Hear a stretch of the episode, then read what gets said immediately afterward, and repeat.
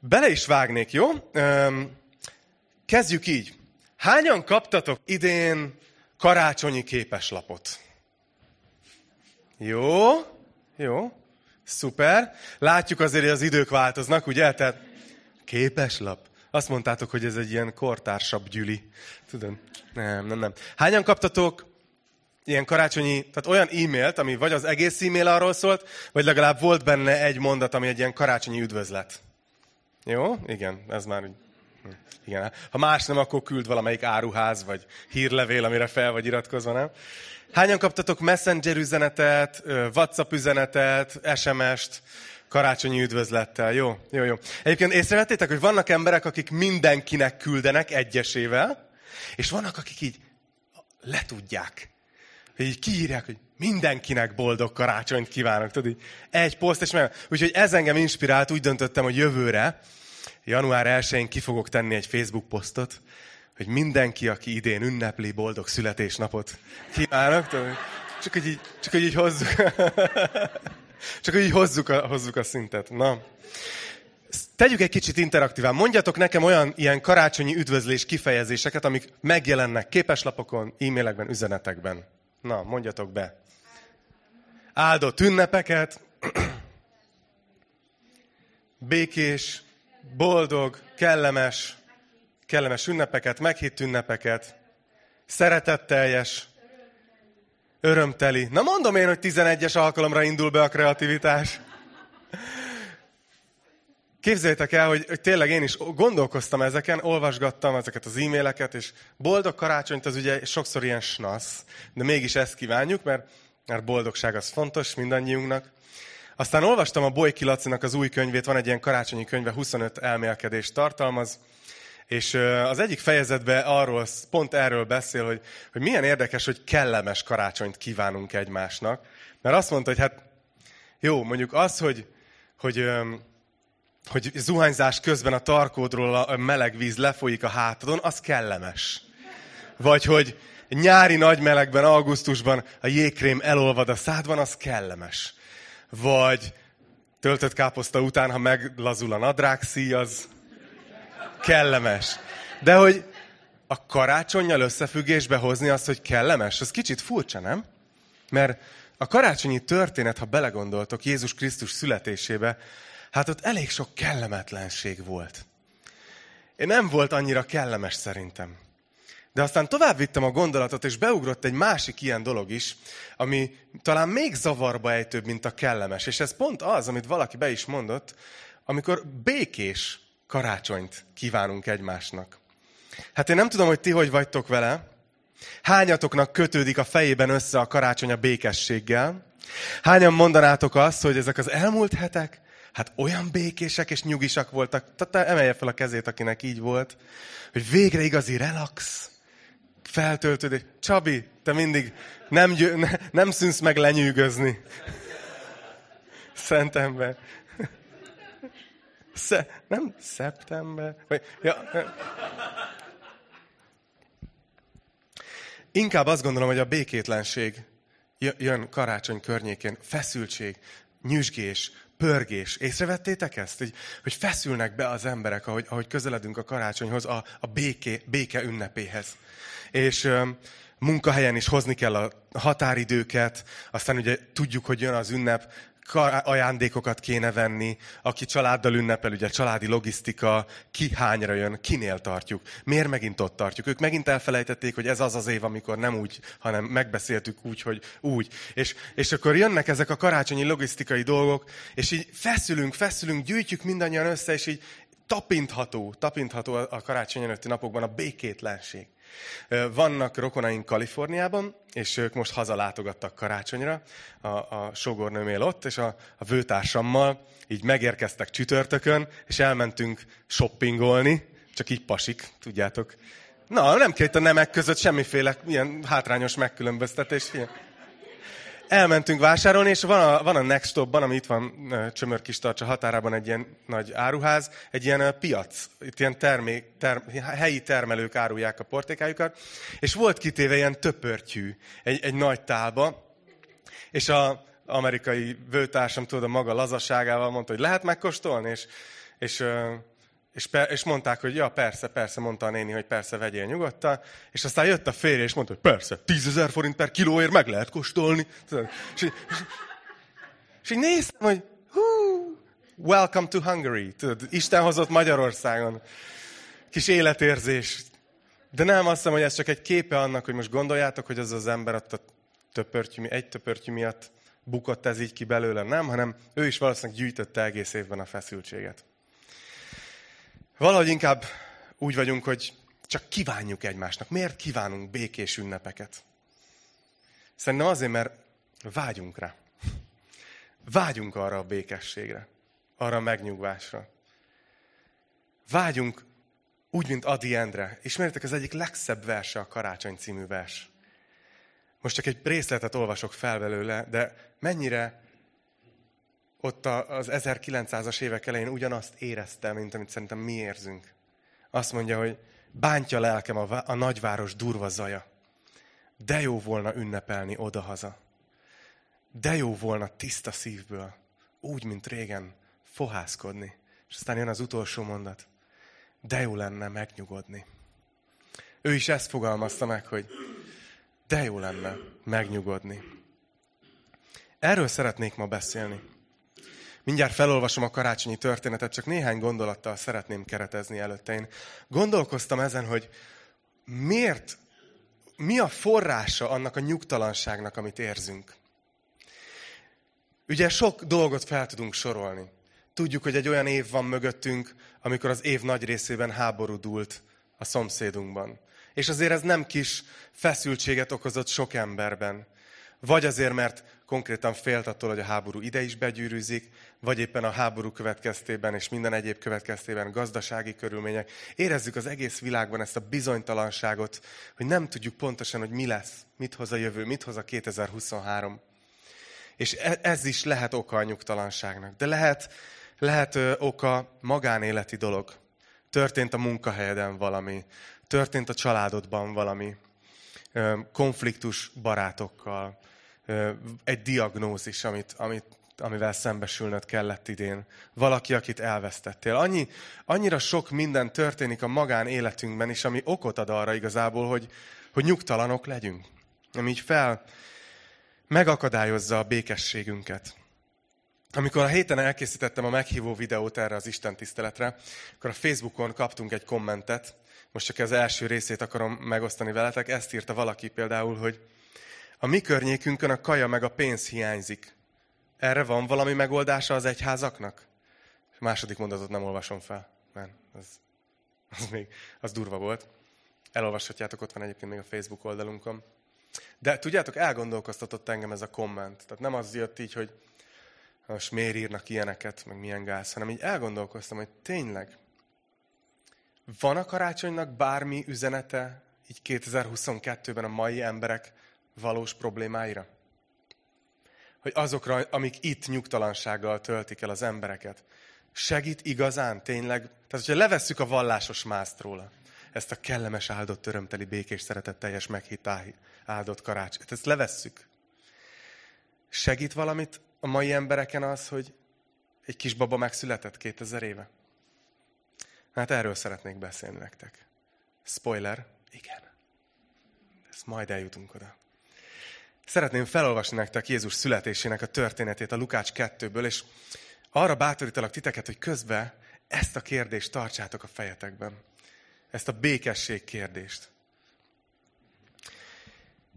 Gondoljatok bele a szereplők életébe, hogy ők milyen békességet éltek meg. Mennyire volt nekik nyugodt és áldott békés meghitt szeretetteljes a karácsony. Történt pedig azokban a napokban, hogy Augustus császár rendeletet adott ki. Írják össze az egész földet. Ez az első összeírás akkor történt, amikor Szíriában Quirinius volt a helytartó. Elment tehát mindenki a maga városába, hogy összeírják. Felment József is a galileai Názáretből Júdeába, Dávid városába, amelyet Betlehemnek neveznek, mert Dávid házából és nemzetségéből származott, hogy összeírják jegyesével, Máriával együtt, aki áldott állapotban volt.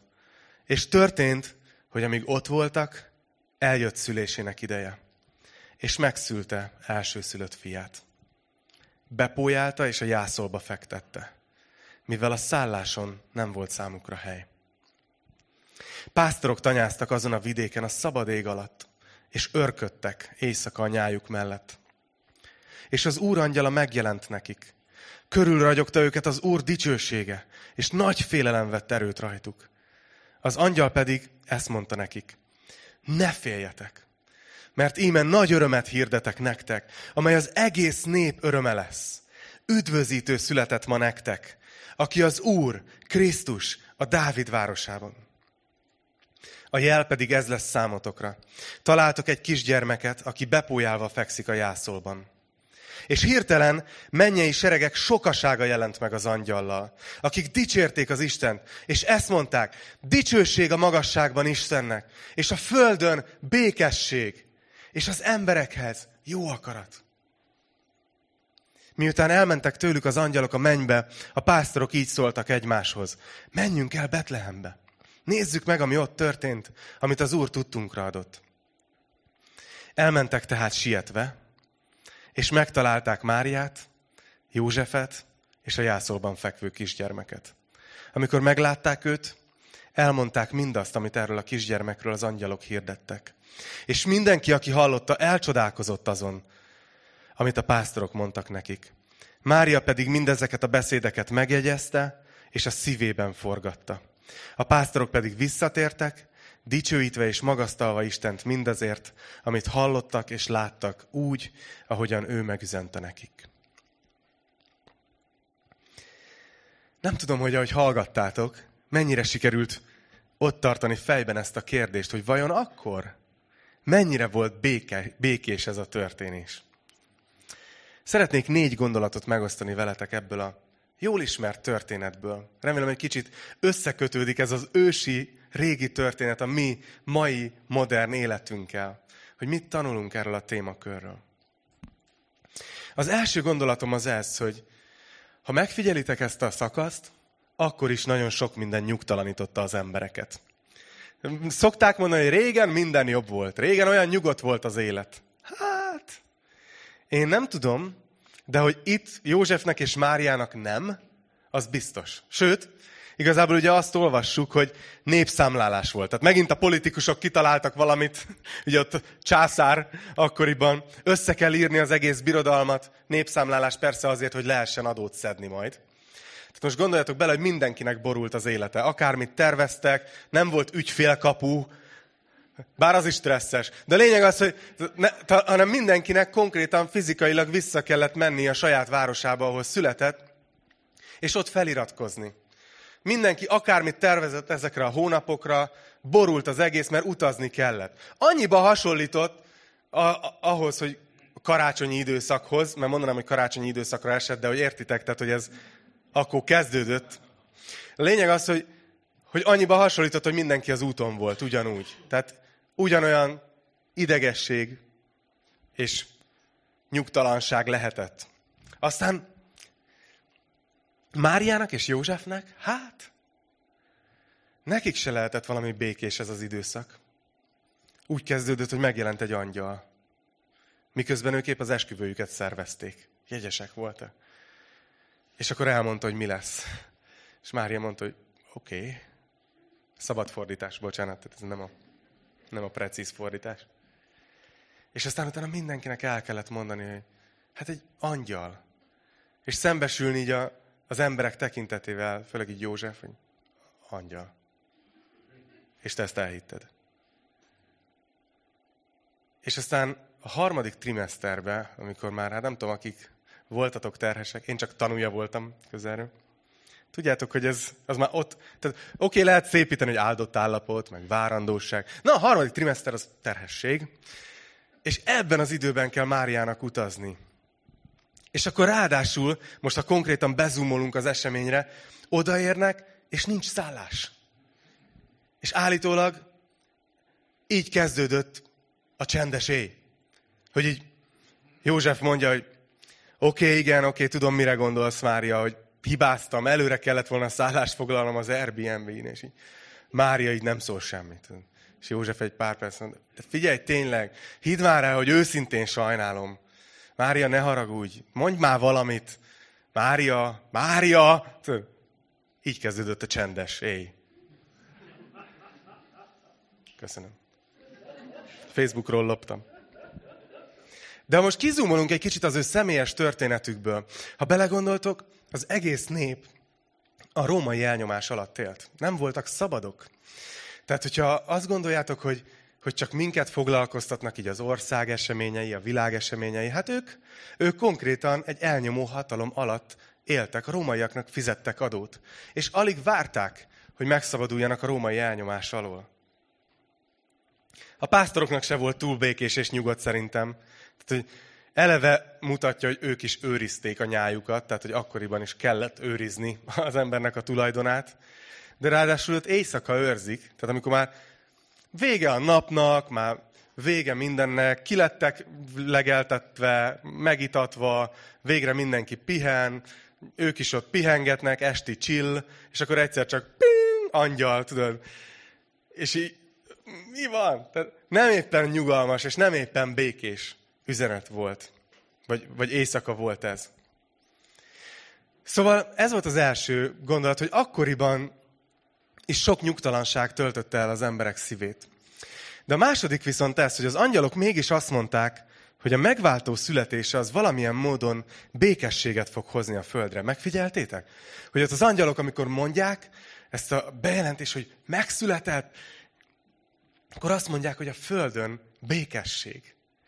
Valahogy összekötik, hogy ez a megváltónak a születése, Jézusnak a születése valamilyen módon békét fog hozni az emberiségnek, az emberiség szívébe.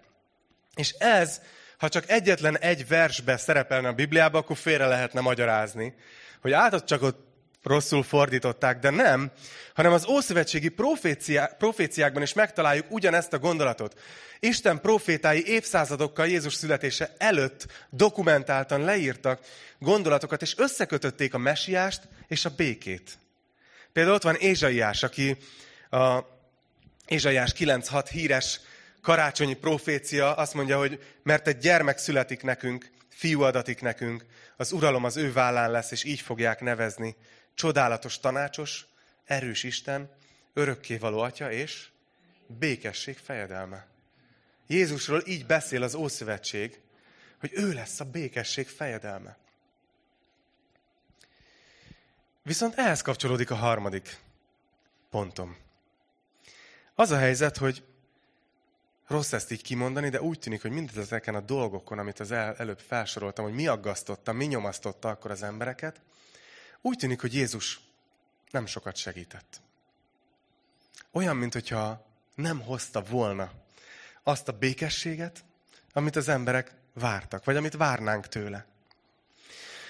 Elkezdett szolgálni, felnőtt, szolgált az emberek felé, tanított Istenről, gyógyított betegeket, tett csodákat, de úgy tűnik, hogy nagyon-nagyon sok ember felé nem, nem oldotta meg a problémájukat.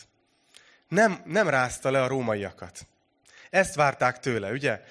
Fő, főleg, tudjátok mi is, ahogy, ahogy ismerősökre gondoltok, vannak, akik, akik nagyon sokat foglalkoznak politikával. Akkor is biztos volt egy réteg, aki, aki attól várta volna, hogy ha a rómaiak eltűnnének, akkor minden megoldódna, akkor végre béke lenne. És akkor így nézték Jézust, hogy na, mi lesz. És semmi nem lett. Ráadásul még odahoztak, oda jöttek hozzá, hogy kell adót fizetni a császárnak. És Jézus most röviden azt mondta, hogy igen. Ugye ott azzal a pénzes sztorival adjátok meg a császárnak, ami a császáré.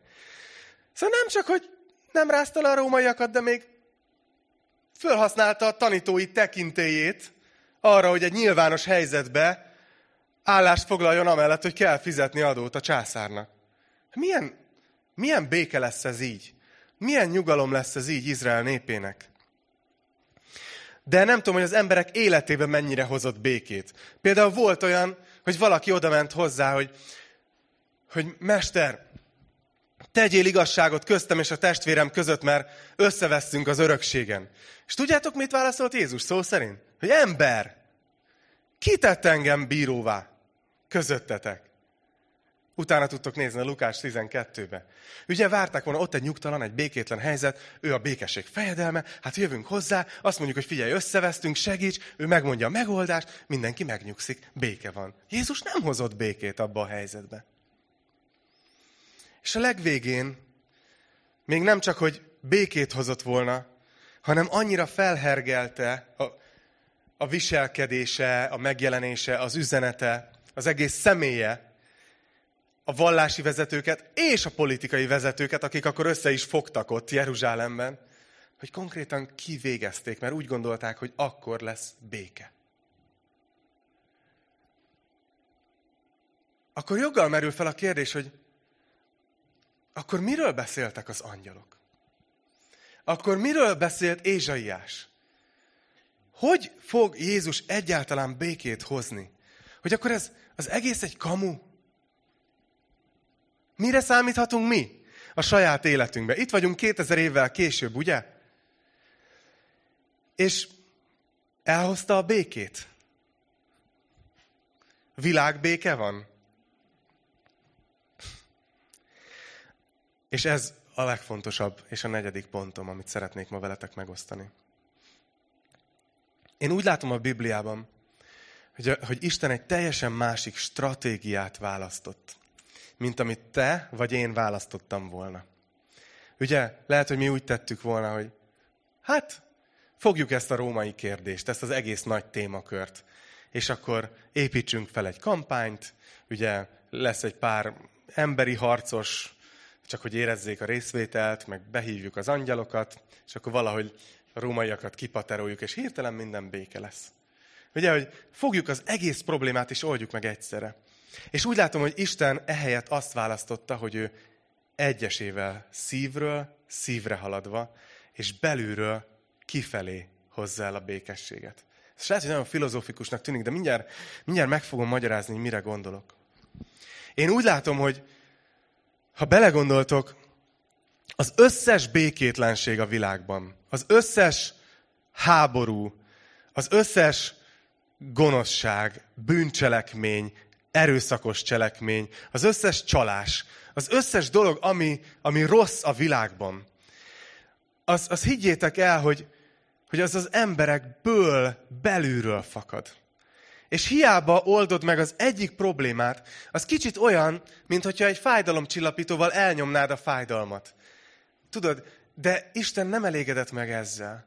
Ő oda akar menni a mélyére a, a dolgainknak, ami miatt előjön az emberekből a gonoszság, és ezeket akarja orvosolni. Én, én konkrétan azt gondolom, hogy, hogy valahol, amit látunk a világban, amikor nyugtalanságot látunk, az összeadódva az emberek szívéből jön. És figyelj, ismertek engem, én egy optimista ember vagyok, és szeretem az embereket. És hiszek abban, hogy Isten képmása, és nagy drukkere vagyok az emberiségnek. De azt mondom, hogy tagadhatatlan, hogy, hogy amikor mi belül nyugtalanok vagyunk, amikor legbelül nem vagyunk megbékülve, akkor mindenféle rossz dolog kijön belőlünk. Tavaly nyáron van egy, van egy határút nevű út, itt a helyiek tudják, ilyen szép nagy íves út a Kistarcsa és Csömör határában, 30-as tábla van végig, ezt legtöbben matematikai feladványként értelmezik, és az a kérdés, hogy tudod, 30-szor 2, vagy 30-szor 3 az mennyi, és akkor az a sebességet, tehát így így mennek. És van egy, van egy olyan része, ahol sokáig nincsenek utcák, de egy kanyar után kezdődnek az utcák.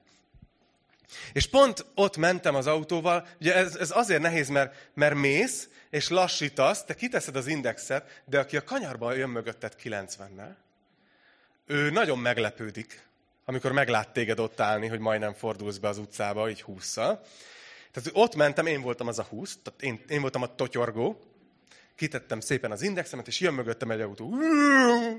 És így, ahelyett, hogy így lelassított volna, lelassított, de csak azért, hogy mellém tudjon jönni, tehát hogyha elkezdtem volna kanyarodni, akkor békétlenség, nyugtalanság, minden lett volna. És mellém jött, lehúzta az ablakot, mutatott nekem a kezével egy jelet, ami nemzetközileg ismert,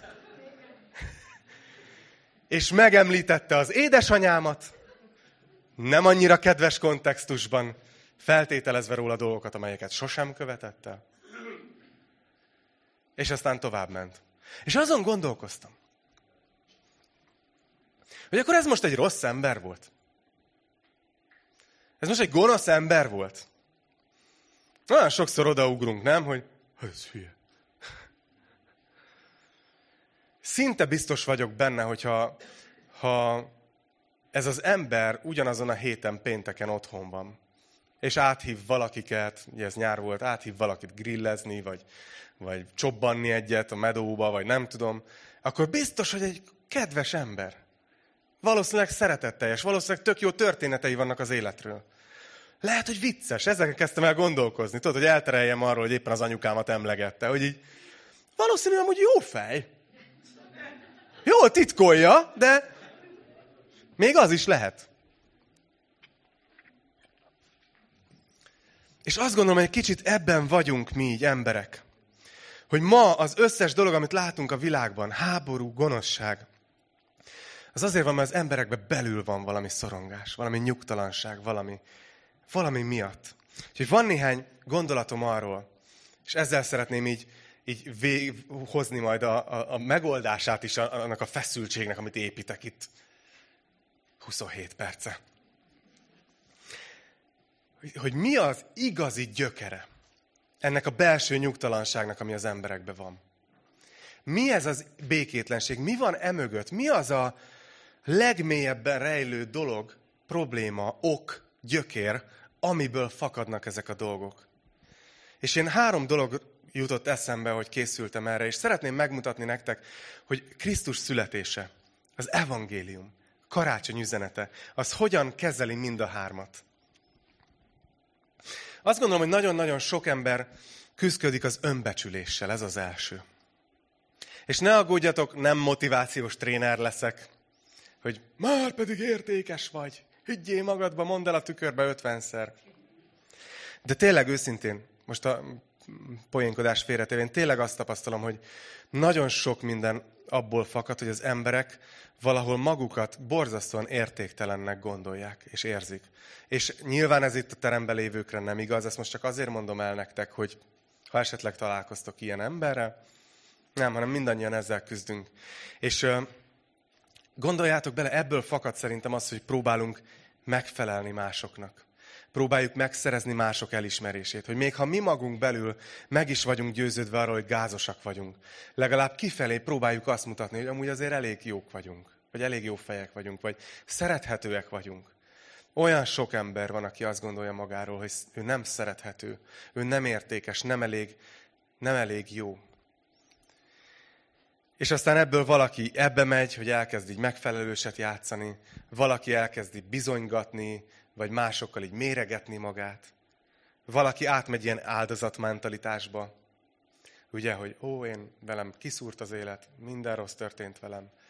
Valaki átmegy ilyen olyanba, hogy aztán mindenki másnak a viselkedését a saját személye iránti támadásnak érzi. Mindazért, mert ő magán gondolkozik, ő magát nem érzi értékesnek, és ezért a másik csak mond valamit. És az, ez biztos azért mondta meg. Ismerősek ezek a gondolatok? Ne, nem, izék, nem könyvből dolgoztam, visszagondoltam az elmúlt évemre. Tehát, hogy küzdünk ezzel, igaz? És aztán, hogy kezeli ezt az evangélium, ezt az önbecsülés hiányát? Én azt látom, hogy látjátok, itt van az, ahol Isten egyből a gyökeréhez megy a problémának.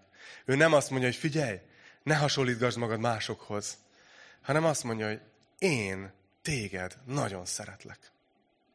Azt mondja János 3.16, ismeritek talán a verset, mert úgy szerette Isten a világot, az egyszülött fiát adta, hogy valaki hisz benne, el ne vesszen, hanem örök élete legyen.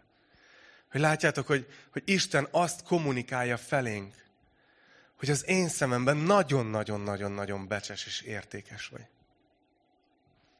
Egészen más ez, mint hogyha belenézel a tükörbe, és magadnak ismételgeted, hogy értékes vagyok, értékes vagyok. Vagy belenézel a Bibliába, és Isten mondja a szemedbe, értékes vagy. Szeretlek. Annyira, hogy a fiamat odattam, érted? Én nem tudom, hogy ti hogy vagytok ezzel. Most az előző alkalmon, a 9 óráson volt a gyerekeknek egy kis műsora. És nagyon cukik voltak mindannyian, de én őszintén két gyereket láttam. Az én két gyerekemet néztem, hogy de cukik, de aranyosak, de szépek. És miközben mi így nézünk a gyerekeinkre, olyan nehéz elhinni, hogy Isten így néz ránk. Hogy ő rád néz, és azt mondja, de szerethető vagy. Hogy mennyire szeretlek. És ez szerintem, ha belegondoltok, ha ezt igazán beengeded a szívedbe, szerinted oldani fogja a belső nyugtalanságot? Szerinted oldani fogja a belső feszültséget? Szerinted legalább a te szívedben legalább egy négyzetcentiméterrel több béke lesz a Földön? Nagyobb békesség lesz? Látjátok, az evangélium megy oda. Na, hagyd mondjak még kettőt. Szerintem a, nem is halál félelemnek mondanám ezt, hanem a halálhoz való viszonyulás a másik ilyen téma az emberek életébe. Ugye valaki konkrétan fél a haláltól, és ezért tesz dolgokat, például akár olyan dolgokat is bevállal, hogy megpróbálja fenntartani magát, és bebiztosítani a saját jövőjét, amivel másnak kárt tesz. Tehát lehet, hogy te csak annyit látsz benne, hogy ő egy önző valaki, a külső, és a belső az, hogy ő fél a haláltól. De megjelenhet ez úgy is, hogy nagyon érdekes, hogy szerintem ez a egyszer élünk, vagy ugye külföldiesen ez a YOLO mentalitás, ez is ezzel kapcsolatos, hogy annyira nem tudjuk feldolgozni azt, hogy egyszer meg, fogjuk, meg fogunk halni, és véget fog érni, hogy ezért azt mondjuk, hogy na most, ami a csövön kifér, most kell megcsinálni, amit meg akarok csinálni az életbe, mert mindjárt vége lesz. Ez is ez a halálhoz való egészségtelen viszonyulás. És jön az evangélium, hogy Krisztus megszületett, jön a karácsony üzenete, és azt mondja, hogy dehogy mindent most kell elintézned. Ez pont olyan a földi életünk az örökké valósághoz képest, mint hogyha mennél Debrecenbe, és ez csak az M3-as bevezető szakasza. Ez a földi élet, ez egy ilyen pici valami, ahhoz a jövőhöz képest, ami előttünk áll. Mert nekünk örök életünk van. Az örök. Arra nincsenek szavak. Érted? És ez olyan, mint amikor jó magyarként kirándulni mész, és már déli pályaudvaron megeszed mindhárom szendvicset, amit csomagoltál alufóliába. Megvan ez az életérzés? Csomagolták kaját az útra, és már az első. Még el se indult a vonat. Olyan, olyan, amikor úgy élünk itt, hogy mindent most, most, most, gyorsan, nekem minden itt jó legyen, így legyen, úgy legyen, mert mindjárt vége az életemnek. És jön az evangélium, és azt mondja, hogy dehogy van vége. Örökké fogsz élni. Csak hogy Pintér Béla énekli, Andi. Nem mindegy, hogy hol. Aztán a harmadik, és ez az utolsó. Én úgy látom, hogy nagyon sok embernek az veszi ki a békességet az életéből, hogy igazán értelmetlennek érzi az életét. És figyeljetek, nem vagyok ilyen sztoikus filozófus, és ilyen nagy, ilyen búskomor dolgokat mondjak. De azért tényleg el tud az emberhez jutni az az életérzés, hogy felkelek időbe, ugye? Hogy, hogy is volt ez a mondás? Hogy felkelek, amikor még nem akarok, hogy elmenjek oda, ahova nem akarok, Ugye? Miért? Hogy, hogy van? Hogy, ja, nem, este lefekszek, amikor még nem akarok, hogy aztán felkeljek, amikor nem akarok, hogy elmenjek oda, ahol nem akarok. És bele tudunk menni ebbe az életérzésbe, hogy, hogy dolgozunk, hogy éljünk, és miért élünk? Hogy dolgozzunk. Tehát egy ilyen mókus keréknek érezzük sokszor az életet, és hogyha igazán egy majdnem azt mondom, hogy egy sör mellett, de egy kávé mellett, egy őszinte baráti beszélgetésbe. Valaki megkérdezi, hogy igazán mi az értelme az életnek, akkor azt mondanánk, hogy hát nem tudom, gyerekek, meg És ez bele tud mászni az ember lelkébe, ha az ember úgy bizonytalannak érzi, hogy miért is élek igazából. És akkor kijön ez úgy, hogy lehet, hogy agresszívan viselkedek, lehet, hogy más módokon jön ki, és békétlenség, és hozzájárulok az emberiség nagy összehordott kupacához, aggódás kupacához. És jön az evangélium, és azt mondja, hogy figyelj, az életednek értelme van. Mert nem csak egy végterméke van egy, egy, egy, egy irányítatlan folyamatnak, hanem Isten alkotott téged. és ő a saját képére teremtett, és akár hiszed, akár nem, kapcsolatba szeretne lenni veled, a barátságot szeretne veled felépíteni. És valószínűleg ti is sokan megtapasztaltátok, hogy amikor jobb napjainkon bele tudunk ebbe igazán helyezkedni, hogy az, e, az élet célunk az nem az, hogy elérjünk valamit, befejezzük ezt a projektet, elérjük azt a szintet, elvegyük azt a szemét, megszabaduljunk attól, nem. De hogy el tudunk jutni oda, hogy, hogy a, a, ami az értelmét adja az életemnek, az az Istennel való időm. A vele való barátkozás, a vele való kapcsolat. Ahogy én bármit elmondhatok neki. És ő jön, és a jelenlétével átmossa a szívemet. És a szeretetét így önti belém. És ezt nem tudom szavakkal jól elmondani, csak próbálom kommunikálni, hogy mi történik akkor, amikor egy, egy halandó találkozik a mindenhatóval. És ez az élet értelme. És látjátok, én úgy látom ezt, hogy arról azt kérdeztem, hogy van-e bármi hatás a karácsonynak. Hogy lesz-e béke a Földön. A világ béke. Én úgy látom, hogy Isten azt csinálja a Földön, hogy megy szívről szívre. Bekopogtat hozzád, hozzád, hozzád, hozzád, és fölajánlja a békességet neked, a te szívedbe. Oda teszi elét, hogy figyelj, szeretnél békében élni? És az evangéliumot, amikor elhiszed, amikor azt mondod, hogy Istenem, nehéz, de megpróbálok hinni ebben. És elhiszem, hogy te ezt tetted értem a kereszten, hogy tényleg szeretsz. Hogy te tényleg vagy. Akkor ez az evangélium elkezdett bennünk dolgozni. És nem olyan, hogy egyik pillanatról a másikra kiűz minden, minden félelmet, minden szorongást, minden aggódást. De a szeretet végül módszeresen kitakarítja belőlünk a félelmet. És jön a béke. És egyre jobban elhiszed magadról, hogy érsz valamit. Egyre jobban elhiszed magadról, hogy szerethető vagy. Egyre jobban elhiszed azt, hogy az életed nem értelmetlen. Egyre jobban felfedezed az élet céldat. Egyre jobban hat az evangélium. Nem úgy, mint egy septapasz, hanem mint egy mélyről jövő gyógyítás. És azt hiszem, hogy a világnak arra van szüksége, ennek a mi világunknak, hogy ez a béke, ez bennünk dolgozzon. És aztán ez terjedhessen így szívről szívre.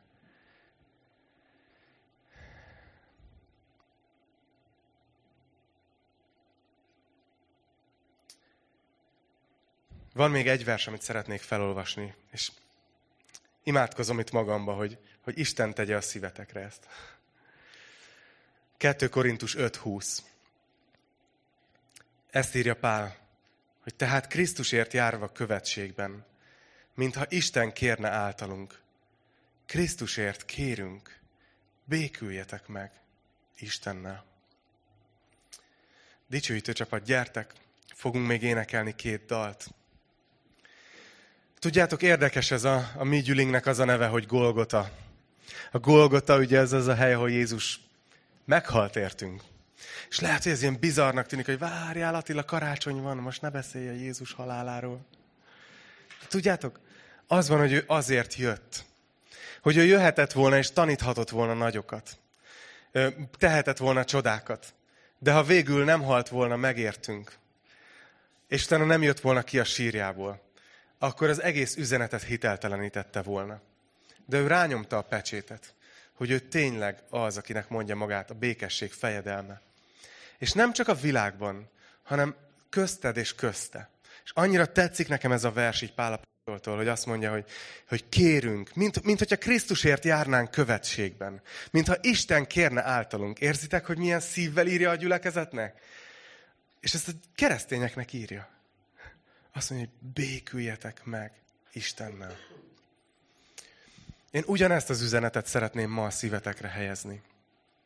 Lehet, hogy évek óta keresztény vagy. Lehet, hogy megtértél évekkel ezelőtt, vagy évtizedekkel ezelőtt. És lehet, hogy pontosan tudod, és amikor beszéltem erről a békességről, akkor kicsit honvágyad is volt belül. Mert, mert tudod, miről beszélek, és azt mondod, ú, de jó lenne ezt megtapasztalni újra, hogy az evangélium így felszabadít. És így megnyugtat. Ez egy lehetőség neked, itt, itt van karácsony, itt van ez az üzenet. engedd, engedd, mintha Krisztusért járnék követségbe, mintha Isten kérne általam. Kérlek, békülj meg az Istennel újra. Így menj oda hozzá, vidd oda hozzá a gondolataidat, és engedd, hogy az ő szeretete, az ő békessége megnyugtassa a szívedet ő benne. Ő nem fogja rád erőszakolni ezt, hanem megvárja, amíg kéred. És lehet, hogy úgy vagy itt, hogy valaki elhívott, lehet, hogy, ö, lehet, hogy érdekel Isten, lehet, hogy hiszel is Isten létezésében, lehet, hogy nem. De az én dolgom nem is az, hogy bárkit meggyőzzek bármiről, az evangéliumról, bármiről. De viszont szeretném hirdetni az evangéliumot. Hogy Isten annyira szeretett téged is, hogy az egyszülött fiát adta, hogyha hiszel, akkor örök életed lesz. És hogy nem biztos, hogy az a, az a békétlenségnek a feloldása az életedben, hogy megpróbálod megszüntetni a problémákat kívül, amiket látsz magad körül. Mintha a rómaiakat kéne elűzni. Értitek a párhuzamot? Hanem lehet, hogy ott kezdődik, hogy te belül megbékélsz. Úgy igazán, úgy végleg, úgy végre. És úgy azt mondod, hogy oké, okay, elfogadom ezt a szeretetet. És nagyon remélem, hogy lesznek közöttetek, akiknek ez a karácsony az a nap, amikor visszaemlékszel majd, és azt mondod, hogy igen, ez volt az a nap, amikor én eldöntöttem, hogy Istenbe fogok hinni, Jézusban fogok hinni, és őt fogom követni. Mert akkor megtapasztalod, hogy a te életedben is ő lesz a békesség fejedelme. Úgyhogy ezekkel a gondolatokkal szerettem volna, hát nagyon békés karácsonyt kívánni nektek. És szeretnék imádkozni, és utána pedig fogunk még két dalt énekelni. Atyám, köszönjük neked ezt a karácsonyt, ezt a történetet, hogy le van írva, de leginkább azt, hogy ez megtörtént. Hogy Istenünk, te tényleg annyira szerettél minket.